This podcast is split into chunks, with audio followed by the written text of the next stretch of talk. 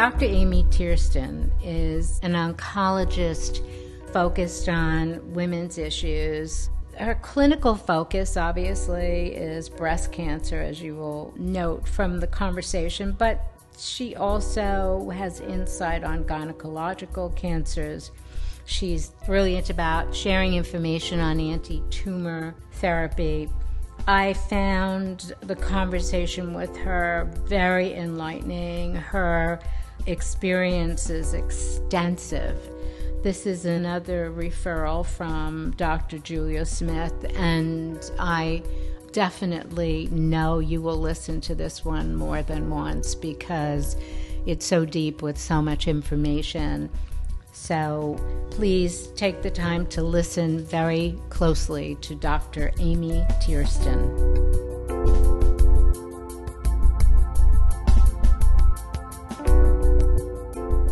Thank you very much, Amy, for spending some time with me.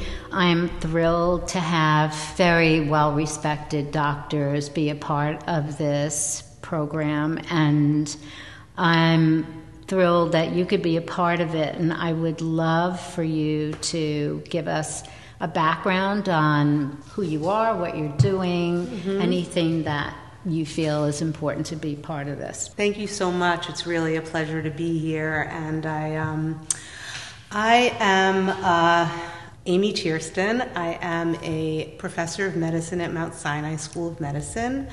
I am a medical oncologist whose focus throughout my career has been in primarily breast medical oncology, but uh, gynecological malignancies as well.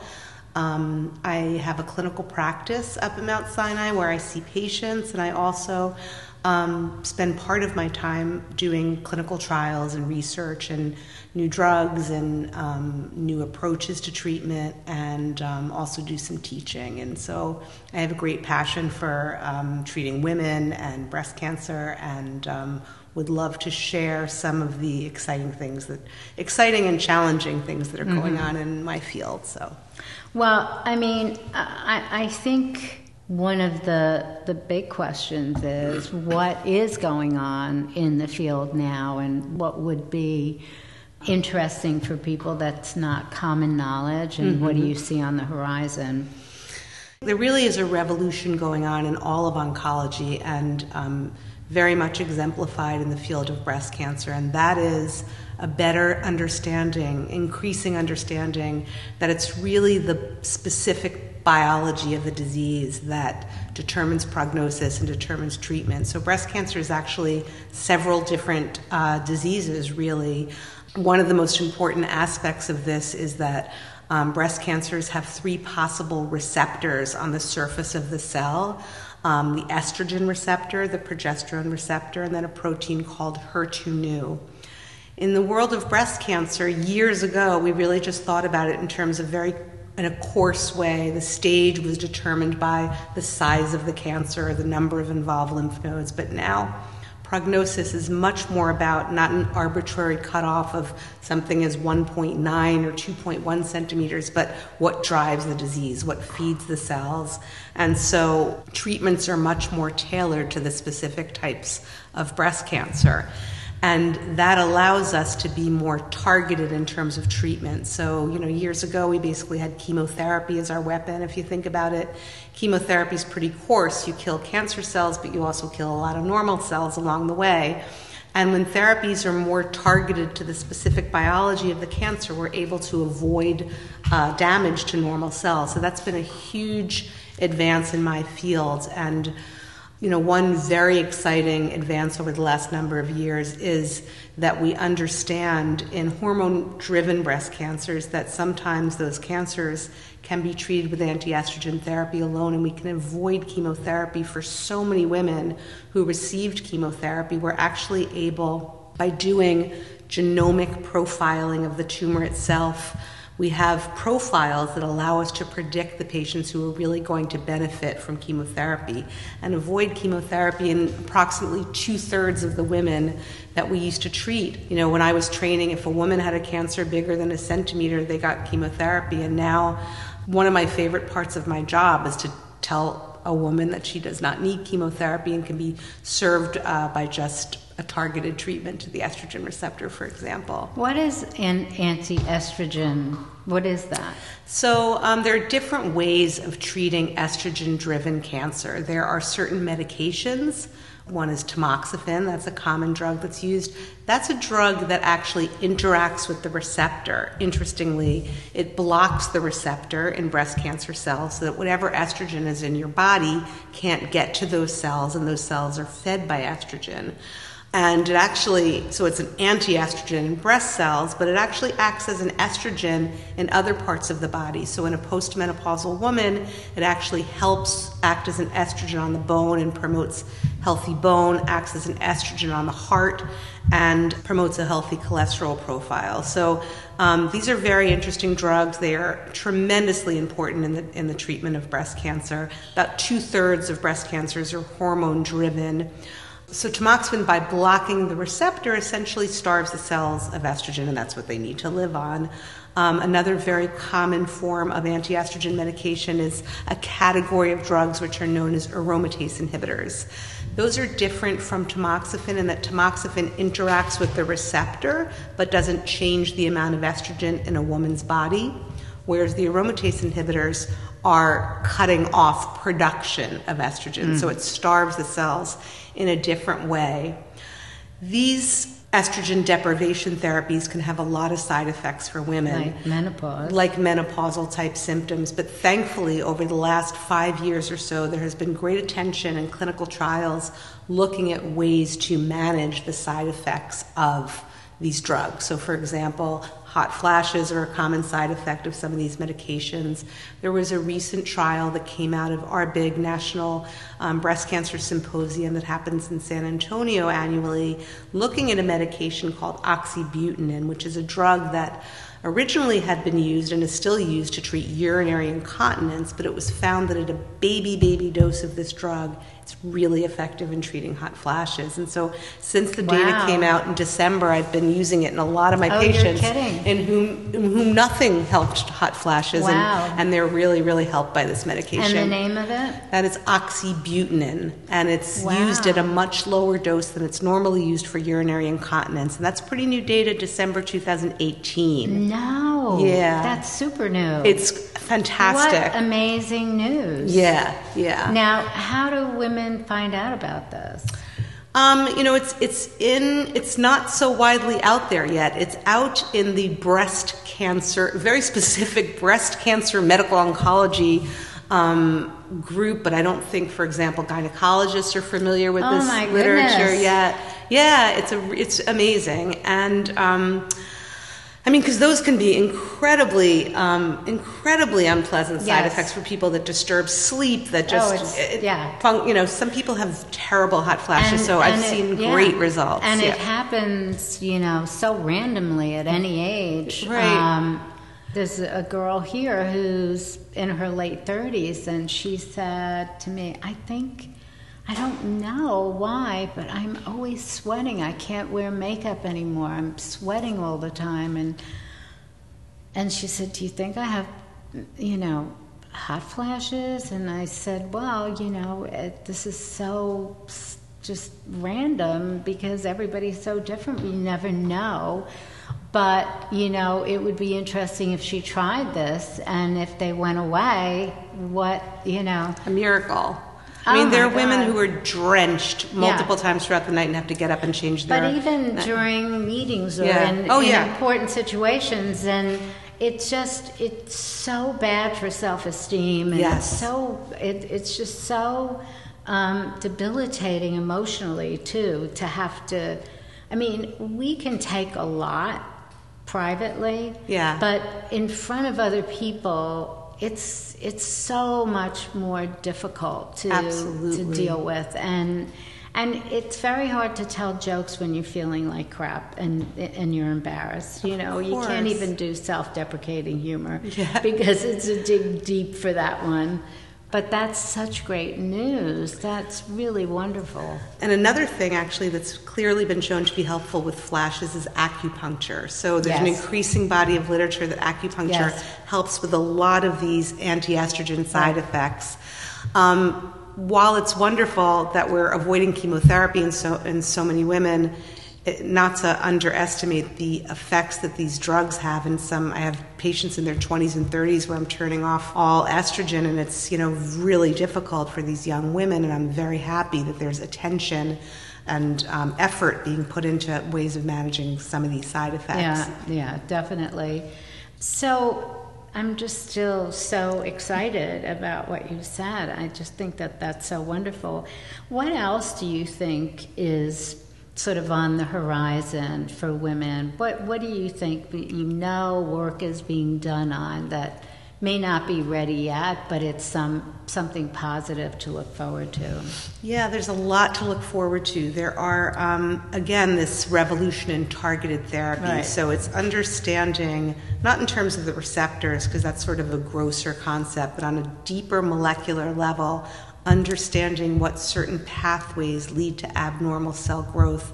And there's thousands of drugs that are very brilliantly developed that are effective therapies that are not chemotherapy that are targeted to specific molecular pathways. It's now pretty common in women who have advanced breast cancer to do genomic profiling of each woman's cancer and really try to tailor therapy based not just on receptors but on a deeper level. Cancer is really a series of acquired mutations.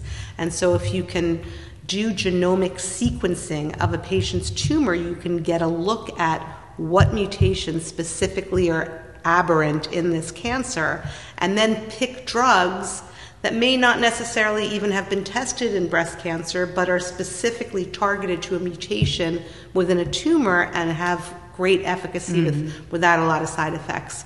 The other exciting thing is, and this is in all of oncology, it's a little newer to breast oncology, but immunotherapy, you may have heard about or read about, is really an exciting mm-hmm. thing that's happening, and that is another targeted therapy that, unlike chemotherapy, is basically allowing a patient's own immune system to re- recognize cancer cells as different and fight them with the use of a woman's own immune system, which is absolutely I amazing. Yeah. I mean, uh, cancer cells are very evil and smart, and they are able to put out signals that fool your immune system into being able to find them and recognize them as other. And so they put what's referred to as a checkpoint on your immune system. And the new category of medications are called checkpoint inhibitors because they're actually antibodies to the checkpoint. Mm. Unleash a woman's immune system, and in specifically in a type of breast cancer called triple negative breast cancer, which is a cancer that doesn't have any of those three receptors that we talked about the estrogen, progesterone receptor, and the HER2 receptor. For triple negative breast cancer that is advanced, meaning it has um, spread to another part of the body, uh, a recent clinical trial that came out in the fall showed that combining an immunotherapy drug with chemotherapy significantly increases uh, the tumor shrinkage, the time wow. that that tumor shrinkage lasts, and it's it's really exciting stuff. Wow. So, you know, in immunotherapy, you, you reference the fact that the immune system is quite a powerful tool that we have. And my, you know, my whole reason for getting into this whole concept of, of healthy lifestyle started um, in the eight, early 80s when my friends were dying of AIDS, and it was basically because their immune systems were so compromised they couldn't fight anything off. And so I, my the the reason for me doing all of this was I needed to help find a solution for me to understand. And so, what are all the things that can build out the immune system? So, having said that, and talking about breast cancer, is there something that you would recommend that women should do to support the immune system for healthy breasts? Is there and what are the things you know? Now, I, I, I, this is not the answer I'm expecting from you, but my reference, which is very sort of minimal and not intelligent like yours, mine is more of what to eat. So blueberries and walnuts together are great for breast health. So that's the kind of thing that I think about my diet or telling other women, you know, I've done research on this and tastes great. Why don't you just put it in your diet? So, is there any tips? Tips, I mean, there, there have been trials looking at food and looking at exercise probably the most impressive trials have, have been looking at exercise mm. and exercise and i don't know if this is mediated through the immune system but it certainly might be there are trials that show that in women who have had breast cancer that regular exercise and it doesn't have to be crazy peloton it could be something as minimal as walking for 30 minutes five right. days a week dramatically reduces the risk of the breast cancer from coming back. In some studies, like a 30% risk reduction, as much as you see with some chemotherapy regimen. So, exercise wow. is clearly, and, and maintaining a healthy weight is clearly, whether it's mediated by the immune system or not, is clearly one of the best. Um, thing a person can do and empower themselves to, to, to help fight breast cancer and to fight the breast cancer from coming back once it's happened. And so, would that be preventative also? Do you think it has a preventative well, aspect to there's, it? There's definitely data around maintaining a healthy weight and preventing breast cancer. And that might be through exercise partially. But the more powerful trials that have been out there that I've looked at have looked more at reducing the risk of a breast cancer from coming back in someone who's actually well, had a diagnosis of breast that cancer. That in itself tells you that it yeah. can't hurt. Oh, it definitely can hurt. And obesity in different age groups has clearly been shown to increase the risk of developing breast cancer. So you can infer that that well, you know, but that's an important conversation, and it's sort of a recurring one that I think is important that women think about that we're not talking about anorexia, we're not talking about being skinny to be gorgeous because that's not beauty. But being healthy is really the ultimate beauty, and we want to accept all different body types as beautiful, but not if it's bordering on the not healthy. And I think that it's important to have doctors say this, and Julia said this earlier, and I'm very grateful for it because it's almost uh, politically incorrect now to say that a big volume, thicker body is beautiful and we should accept it. And I feel like if that body is going to kill you, we, we have to assist in preventing anything happening, and that means maintaining a healthy weight and doing activities. And and I have to say whenever I work out when I work my upper body I tell myself when I'm doing push-ups that are just like, you know, they're, I get to a certain number with the push-ups, the third round of 20, and I'm like, oh my God, I think your breasts, this is good for your breasts. it'll make them stand up and they'll be healthy. Smiling, happy breasts. It's amazing that you're able to do three sets of 20 push-ups. Trust me, it's a sweat. It's, it's a real sweat. Um, the other thing, just that, that, you asked about in terms of diet, there's been lots of different studies that, that have looked at diet. And again, more in my realm of women who have had breast cancer, there has been a large trial that showed that a moderately low fat diet decreases the risk of recurrence. So, more than cutting carbs or cutting sugar, which are also good things to think about, what really has been proven in a very large clinical trial in the breast cancer world is moderating fat moderately low fat. So that doesn't mean I hate to see people deprive themselves of, you know, everything is fine in moderation once in a while, and some people get very um, obsessive about it and really don't allow themselves to enjoy mm. a variety of things. But in general, obvious things like more chicken and fish than red meat, lots of fruits and vegetables, I think is a breast cancer breast yeah. cancer healthy way of eating. So. Yeah, and I think that there are different types of fats. Like I consume enormous amounts of olive oil. Yeah. Um, and I, because I don't eat meat and I, and sort of I'm trying to get fats into my system because for my skin and just I want to be oiled. I want to be greased up and you know. Look amazing. And, but but uh, I do think that there are fats that you can consume, and then there are fats that just like, what's the point? It's not gonna, it's not gonna be good. Um, Like red meat and butter and cream and those things. Yeah. yeah, ice cream. Yeah. Like, Yeah, yeah. Stop. so, so I don't have those, but I love olive oil, and I make sure I have it every day, and it just works, and, and, and I think it's super helpful as you get older too. But um, one of the things that I haven't talked about today that I think you're you you're a good person to talk to about this is so breast health is important. We, we want to know, we want to make sure we're taking care of ourselves and we're visiting the doctor, doing it, the eating properly. But our, you know, self image and self esteem is so based on our feminine. From the time we're little girls, we're told how pretty we are, or isn't she pretty, or she's gonna be so pretty, or pretty, Yeah. pretty, pretty. And unfortunately, it's embedded. It's in it there's a little gene that's not going anywhere, no matter how evolved we get. It's still about pretty. So now you're faced with breast cancer and the conversation maybe of reconstructive surgery and all that's involved with that conversation.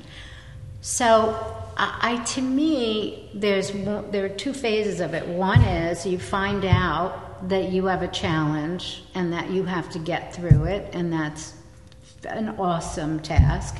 And then there's the recovery, the repair, the restoration, which is another phase of it. People sort of put it all together, but it really is two separate, huge events. You're absolutely right about that. yeah. So, the reconstructive part of it, the restorative part of it, what do we need to know about that? What is happening with that, and what are the best practices? Well, obviously the findings of, you know, in the 1980s that just removing the lump in combination with radiation therapy is equivalent to mastectomy for many patients in terms of long-term outcomes. So there's a, you know, um, many women are able to save their breasts and not undergo mastectomy. So that's a wonderful thing, and um, very happy that that's been studied and is now a standard of care.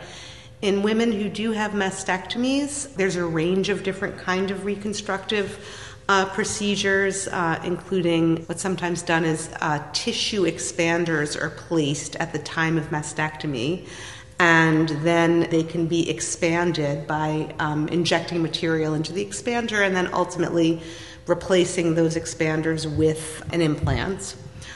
And there's also procedures that are done where a woman's own body fat, say from the um, stomach, creates breast tissue. These are big surgeries and these can be really uncomfortable things. And I think that there is also more women that I'm seeing, there's a greater acceptance. Some people just opting not to do any form of reconstruction and feeling good, comfortable with that, I think is also, um, I think we're seeing more of that. Mm-hmm. I feel like some women feel that they didn't know going into reconstructive really how much it would entail and that they might have made different choices if they were educated better about it. Yeah. And the reconstruction takes time, and it's it's like sort of a series Multiple of stages yeah. of surgeries, yeah. So yeah, that's that big in deal. itself is is just a, I think a big decision to make that most women don't really know Right. that much. They think, okay, I'll, you know. So There's for- so much about. I'm sorry to interrupt. There's so much about the physical um, and femininity. There's so much about it in terms of you know the patients I see and the conversation around um, hair loss and loss of breasts, and in some cases, women have their ovaries removed and just all, and then the anti-estrogen medication. It's really, I think, a huge challenge in my field to address those issues and and you know have people's quality of life in addition to their quantity of life be as as wonderful as it can possibly be and the other thing is that we now have the cold cap. Have you heard of this? No, this is basically that? a very cold cap that's placed on the scalp during chemotherapy. It kind of constricts the blood vessels so that the ah. chemo doesn't get to the scalp. And uh, it's pretty effective in preventing hair loss. So it's fantastic that we can offer that to women now. We do offer that um, where I work at uh, Mount Sinai. And um, that's just been a huge advance. It works, it's probably around, I'd say, 70% of people keep enough hair that they don't need a wig. Um, uh, and it's you know another major advance that I that has been studied that I think is super important. And, yeah. and that's put on when they're going through the through the, the infusion, eh, yeah. right? So it's at the at the infusion center okay. during and after oh. the infusion. So interesting. Yeah. So it's quite a process. What's the the usual? And I'm sure individual, but the you just found out and now you're past it what's that usual period of time is there a typical so or? In talk i guess we're talking about early stage breast cancer yeah. then because more advanced yeah. breast cancer no, is chronic and there isn't really an end yeah. to it early stage breast cancer can look lots of different ways so it can um, you know generally either a lump is felt or uh, an abnormality is found on imaging um, a biopsy is performed, a core biopsy, to determine is this breast cancer and what subtype of breast cancer it is. Based on the subtype of breast cancer, sometimes therapy is given before surgery actually to shrink the cancer down. That's commonly done in triple negative breast cancer, which don't have the three receptors, and in hormone receptor negative cancers that express the HER2 protein.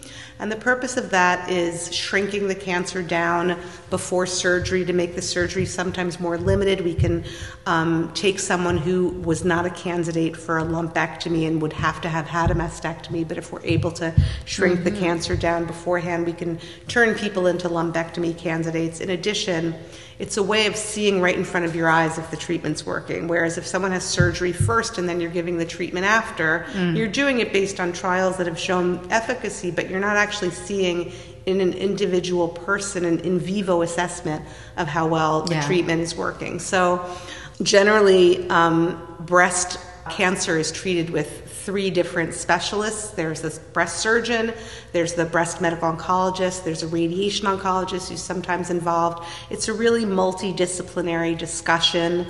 Um, with more advanced uh, breast cancers or in patients who have uh, worrisome symptoms, usually body scans are done to make sure that the cancer hasn't spread right. to any other part of the body. And you know, treatment looks very different whether chemotherapy is part of the picture or whether it's anti-estrogen therapy. Chemotherapy, if that's indicated in a specific situation, lasts anywhere from you know four to six months usually, and that can be, as I said, before or after surgery, and that's about managing the side effects. Again, chemotherapy is such a terrifying word for women that I really try to emphasize that it literally means thousands of different types of medications and what specifically you're looking at with these medications and spending a lot of time educating people and minimizing side effects. So we really try to keep a person's life as normal as possible. A lot of people are able to work. We have immune mm. booster shots that we use. Great. We, we have the cold cap. We have there's also been a revolution in anti-nausea medications such that most women undergoing chemotherapy mm-hmm. for breast cancer really don't have nausea anymore. So it's not just that treatment is more targeted is that we have much better supportive care. So what i do now is compared to when i was in training it, it changes every every year you know? That's great. And so then sometimes um, radiation therapy is part of the picture. That usually is somewhere between a three to six week period after surgery. Can you explain the yes. difference between radiation and what it does to chemotherapy treatment. Absolutely. So, radiation is a local therapy. It's sort of like consider it like surgery. It's treating a specific area. And in breast cancer, for example, if someone has the lump removed, which is called a lumpectomy, they have radiation afterward to decrease the risk that the cancer would come back in that breast. It's a local therapy, it's a beam that's pointed to a specific area. Um, chemotherapy and anti-estrogen therapy are what we call systemic therapies, and so they travel throughout the whole body, and they not only help with the breast itself, but they um, kill any cancer cells that might be lurking anywhere in the, the body, and so they're very important in terms of reducing the risk of a systemic recurrence or a distant metastasis, and so they really play very different roles. If a patient's breast cancer is hormonally driven, and that's about two thirds of breast cancer, we're usually looking at somewhere between five to 10 years of anti-estrogen medication, which Really? are daily medications. Yeah, there's studies now in certain subgroups of patients that 10 years is better than five years, and that's about um, that's really about um, again managing not just the hot flashes, which I mentioned, but other important side effects such as the aromatase inhibitor anti-estrogen medications can cause joint pain. Exercise is important in terms of preventing that. Acupuncture has been shown to be helpful. So it's about asking the patients on those routine follow up visits during those five to 10 years of anti estrogen medication. We see them every three to six months addressing those issues. So, including um, some of the medications can cause bone loss, so we need to monitor bone density. Again, exercise is very important in preserving bone density. Sometimes we need to give bone strengthening agents if we're giving an anti estrogen medication that's harming the bone. So it's about m- monitoring bone density, um, libido, sexual side effects, vaginal dryness. Um, attending to those issues as well, which are really, you know, unfortunate and common side effects of these women. And again, some of these are very young women. The other important part, which I think is interesting, is that as the issue with, of childbearing in the setting of breast cancer. And that's Can I just Oh, sure. one second interruption? So I just want to before you go into Yeah. childbearing, which is really important. Let's talk about the age percentages of breast cancer. So if we're talking about childbearing, we're talking about young women. yeah. And so what percentage are in their 20s, 30s? So like how do A you very small percentage are in their are, are in their 20s and 30s, and um, those patients who have genetic predispositions to developing breast cancer, which Julia probably spoke to you about Mm-hmm. it this this morning, they tend to present at earlier ages, but that's a small proportion of Okay. patients. Breast cancer is a disease of increasing age generally.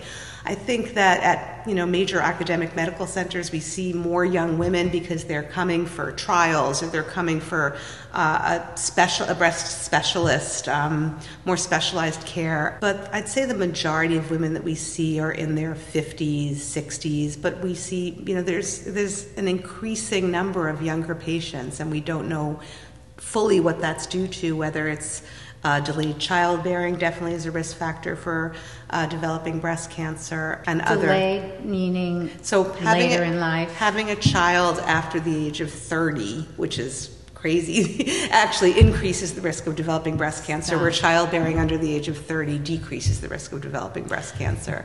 And so Explain, explain. That's crazy. So Yeah. what? How, tell me about that. I don't know that we specifically know the real absolute reason for that. It's been an epidemiologic observation. You know, one would think that um, the way an older, and not that 30 is older in any way, but experiences the uh, large amount of hormones that are floating around during pregnancy uh, may, may be what increases risk. And so having a child in your 40s or even In, in, 50, actually, in, I mean, it's a it's a Yeah. small in risk factor, Right. but it is but it is a risk factor. So I, I've always I don't have children, and I've always heard that high risk, no children, bigger bigger risk. Why is that? No children is not a bigger risk than Oh, having isn't? children after 30. No, really? it's not. It is for ovarian cancer, but not clearly for breast cancer. So, in ovarian cancer, uh, basically anything that interrupts ovulation decreases the risk. So, pregnancies at any age are protective. It's very different, and that is because it's thought that during the trauma of ovulation, um, that the lining uh, can grow back after the trauma of uh, extruding an egg, and that in that repair of the surface, that that's when mutations and abnormalities can develop. So anything that interrupts ovulation, so any childbearing, oral contraceptives have been shown to be protective for um, ovarian cancer because they don't women don't ovulate if they're taking oral contraceptives. So. Uh, a kind of different set So, of issues. the, so. so I've had some revelations today about oral contraceptives, and Mm-hmm. that the negative concept of them is really sort of washing away. And Yes. We're learning more about the extended use, and um, it's quite incredible to, to see how much has changed. and you're talking to someone who used the copper coil as contraceptive in my early days. Yes. So, um, tell me about abortion and breast cancer, or any like if you you're pregnant, you abort, it doesn't wouldn't necessarily relate, or I don't think there's clear data that that Yeah. increases the risk of developing breast cancer. or breast not cancer. that it increases, but maybe I, I had it in my head somewhere that by getting pregnant, you sort of create a more positive up. But I guess you have to take it through the full term. Yeah. yeah. Wow, you have like a ton of information. My head is spinning. So, as far as these incredible changes that are happening and the the research, where is like uh, in the 70s, I remember we are going to end cancer. We're going to end cancer in this time in this world, so 70s, then in the 80s. We are going to end cancer, 90s, 2000, da da da da. Here we are, 2020, and we still have cancer. Is it that the cancer is evolving and changing, or is it that we still aren't moving as quickly? It, will it ever come that cancer doesn't exist? No, I don't think that's going to happen. But there's huge, huge advantages in curing people and for people living longer, even with advanced cancer. So, cancer is a much, much more curable disease, but I don't think that we're ever going to be able to prevent the beginnings of Really? accumulations of mutations. And I mean, I think as we understand more and more of what environmental issues may be involved or what, that we will maybe be able to decrease incidence, but I don't believe we're Yeah. going to be able to eliminate the disease. So it's basically as much as you can do lifestyle, as much as you can do in getting checkups and Early gene- detection, ge- right? Checking your gene whatever Profile. profile. Um, but basically, there's no vaccine. Like no? Well, there's the vaccine that helps decrease the risk of cervical That's cancer true. because that That's really is a viral disease. yeah, yeah. So, so, the, um, so if it's viral, you yes, can understand yes, vaccine. yes, but but I I guess it's just you know this has been part of our when are we going to end cancer? But just in talking to you, so much has happened and is happening that it really is a better understanding of what cancer is about and how you solve the problem or get it right away or have the tools to, to act very quickly. Um, It's truly amazing. And even in patients who, I have a big practice of advanced breast cancer patients or metastatic patients where the breast cancer has spread to bone, lung, liver, and we have such wonderful therapies that that used to be a death sentence in Yeah. a relatively short period of time, and people are living with advanced disease for many years, good quality and quantity of. Really? lives. Yeah, so it's really incredibly rewarding to be able to keep people feeling well and living their lives and going to bar mitzvahs and weddings and whatever else you know that um, it's it's such a rapidly changing field i can't even impart the exciting aspect of the reason that i love what i do so much is that literally every every couple of years there's exciting Yeah, new drugs I that can are pro see yeah just I mean, from what you've said. And um, so, one of the connections that I have with Julia is the belief that exercise, diet, and sleep are the best tools you have. Having a healthy lifestyle certainly can prevent a lot of issues, but it also can empower you when you do end up having to be challenged. absolutely And so, uh, you're just the, the conversation that you've had about exercise and how um, how wonderful that tool is. So, I know that if you can start working out as a way to combat it, having a tool says, "I'm going to fight this." While you work out, and and it's something that you're doing to help yourself. And so, what I told you about my blueberry walnut.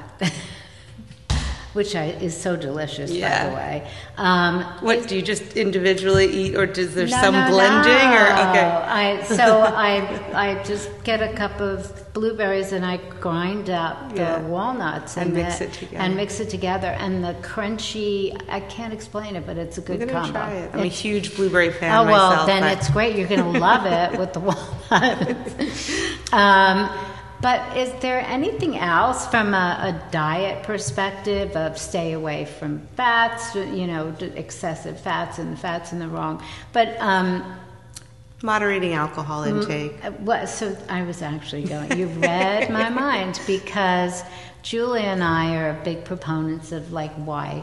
Why even drink? Like, what's the point? Yeah. If you know it's not good for you, don't do it. I mean, the idea of one glass of wine a day sounded really good, and it is, but it's, I just don't think something that gives you a headache and makes you look bad in the morning is good for you.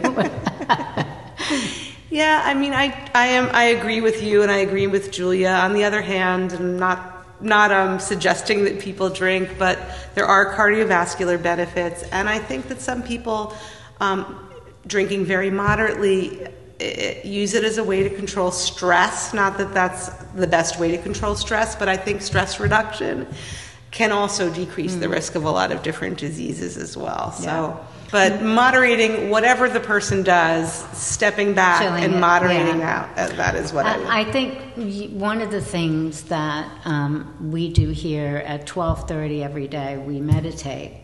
And it started last New Year's because in our we have a year end sort of what's your New Year's resolution meeting. Nice. And so a lot of people said they wanted to meditate, and so I have a woman come in here every day at twelve thirty, and people who want to come Every up day? and meditate come up, and um, I think it's an incredible stress reducer, and I think women. Um, hold all of their stress right here stomach chest another thing is, and I'm curious about your um, reaction to this. I became very good friends with Horst. He developed Aveda, and he sold Aveda for billions of dollars and decided to do research on how beauty products were affecting women's health. And I used to wear red lipstick and red nail polish every day. It was my, oh, it's my thing. Well, he showed me, and he couldn't get any of it published. None of the fashion magazines because the advertisers are all beauty and like Right, and right, so right. anyway he showed me this article and I like not it no you see I'm not wearing nail polish I'm not wearing lipstick and he it chilled me right out on even thinking about it.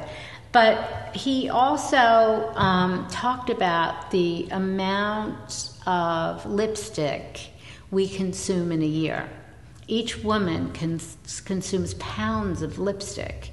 And he kept doing this. It goes to your breasts. It goes to your breasts. And i think there's a lot of work needing to be done. Everybody is very clear now. They want clean, organic, natural, but the bottom line is we want safe. I still believe, with all of that desire for products that are safe, I don't think the beauty industry is really looking at everything and taking responsibility for the harm it can do for women. So we know just pesticides and hormones and foods and all of these things are not good for us. But I really do believe, besides the stress that we take into our chests, I do think we need to individually be very careful about what we're putting on our bodies, what we put on our mouths. I literally, as you can see, have no I'm I'm so anti putting anything on my mouth unless I know it's made from plants or something that is edible and you know in another zone. So I've become very consciously aware of that. And obviously it's something that my new normal life is going to be dedicated to giving women opportunities to find choices and stuff because we want to dress up yeah. we want Yeah. like we want all of that but I, is there any information that you know about about the some of the products we use You know, I it's it, it makes a lot of sense and it's very interesting, but I haven't seen specific literature really, and maybe it's not being published, but I haven't seen specific literature with regard to. If you ever do, I would love to Sure. see what that is because I just think it's so makes so much sense. We we lit, I'm biting my lips all day long doing this and then I eat and, and so I'm swallowing my lipstick Mm-hmm. Right. with if I'm wearing lipstick. So that certainly makes some sort of sense. that we need to think about that.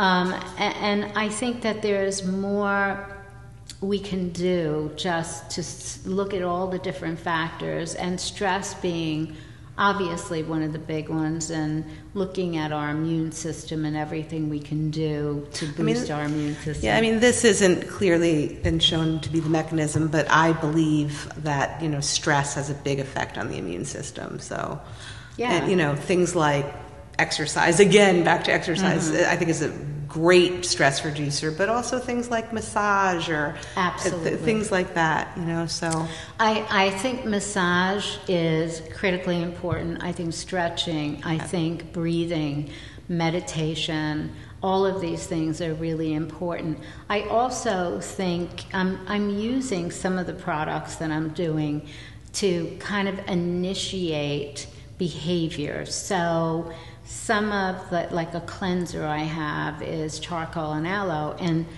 it, you put it on dry skin. So I say, whether it's my product or any other, it doesn't matter. Take the time before you go in the shower to massage your entire body. Take that time to create self love for yourself. Do it in the morning, do it in the evening, a couple of minutes here and there. So simple, it's subliminal, but not only does it help our self esteem, but giving love to yourself, people then feel they give, want to give love to you too. And there's a, a power in that that I think is part of this immune, back to my goal of building the immune system.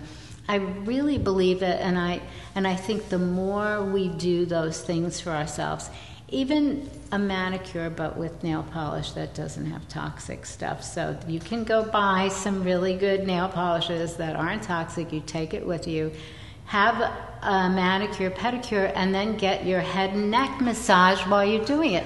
Like that Yeah. extra thing. It's better than buying a dress. It's better, and here I am, a fashion designer saying better than buying a dress, but I believe it because the experience of having that release of stress and tension, and it also then helps you have a good night's sleep. And that restorative sleep, that's taking every cell and just giving it a little hug, and you're restoring and you're ready for the next day. You're dealing with, you're washing away that whatever that day was about, and it's you wake up in the morning and uh, okay, give it to me. I'm Yes. ready to take you on, and I, I think it's not complicated, but knowing all that you said, which is heavy stuff, like super heavy. We, we had a heavy conversation here with some brilliant information, and that the simplicity of some of the things you can do. I'm a big believer. I don't know if it decreases breast cancer risk of mani pedi massages and getting a lot of sleep. You just know Yeah. how it makes your organism feel. It's Yeah. how you feel when you haven't had enough sleep compared to, I mean, and, and, and, you know, your body resets with massage. Yeah. I, you know, so. And and from the time you wake up in the morning, you start thinking about your behavior so that when it's time to go to sleep, you have a good night's sleep. The mistake is everybody thinks they put their head on the pillow, okay, duh, I'm ready. Mm, Not really. You're still wired. Yeah. You know, like there's a, a process of. Are you going to have another cup of coffee? Do you really Right. need that cup of coffee because you're not going to sleep tonight? Or are you going to, you just had a big stressful call? You know what? Go into the bathroom, shut off the light, put the lid down, and meditate. Take a couple of minutes. Nobody's going to know what you're doing in there, and Right. to take do it. I mean, there's all these little tricks that you can play so that when it's time to go to sleep, you actually restore and sleep. So, Amy, my God, I, I mean, what you laid on the table today was just exhilarating, exciting, intense. I mean, every, I, I was, I'm just overwhelmed by the in, powerful information, and I thank you so much for sharing. I definitely want to put together some panels so we can do question and answers with people, and I'm That would be so great. happy that I can introduce you this way so everybody knows your gig and what, what you do. But it's it's really so wonderful and how wonderful of you to pick this as your life plan, your your job. I have to say, many times through the years, I would think and say, I'm worried about a quarter of an inch on a ham, and people are curing cancer, and here you are, my nemesis that I love you for it. I absolutely do. And so the least I can do is at least make sure I share whatever information so that what you're doing can really be used and informed and celebrated. So thank you so much, Amy. Thank you so much for having what me. It's so nice to meet you. Nice to so. meet you too.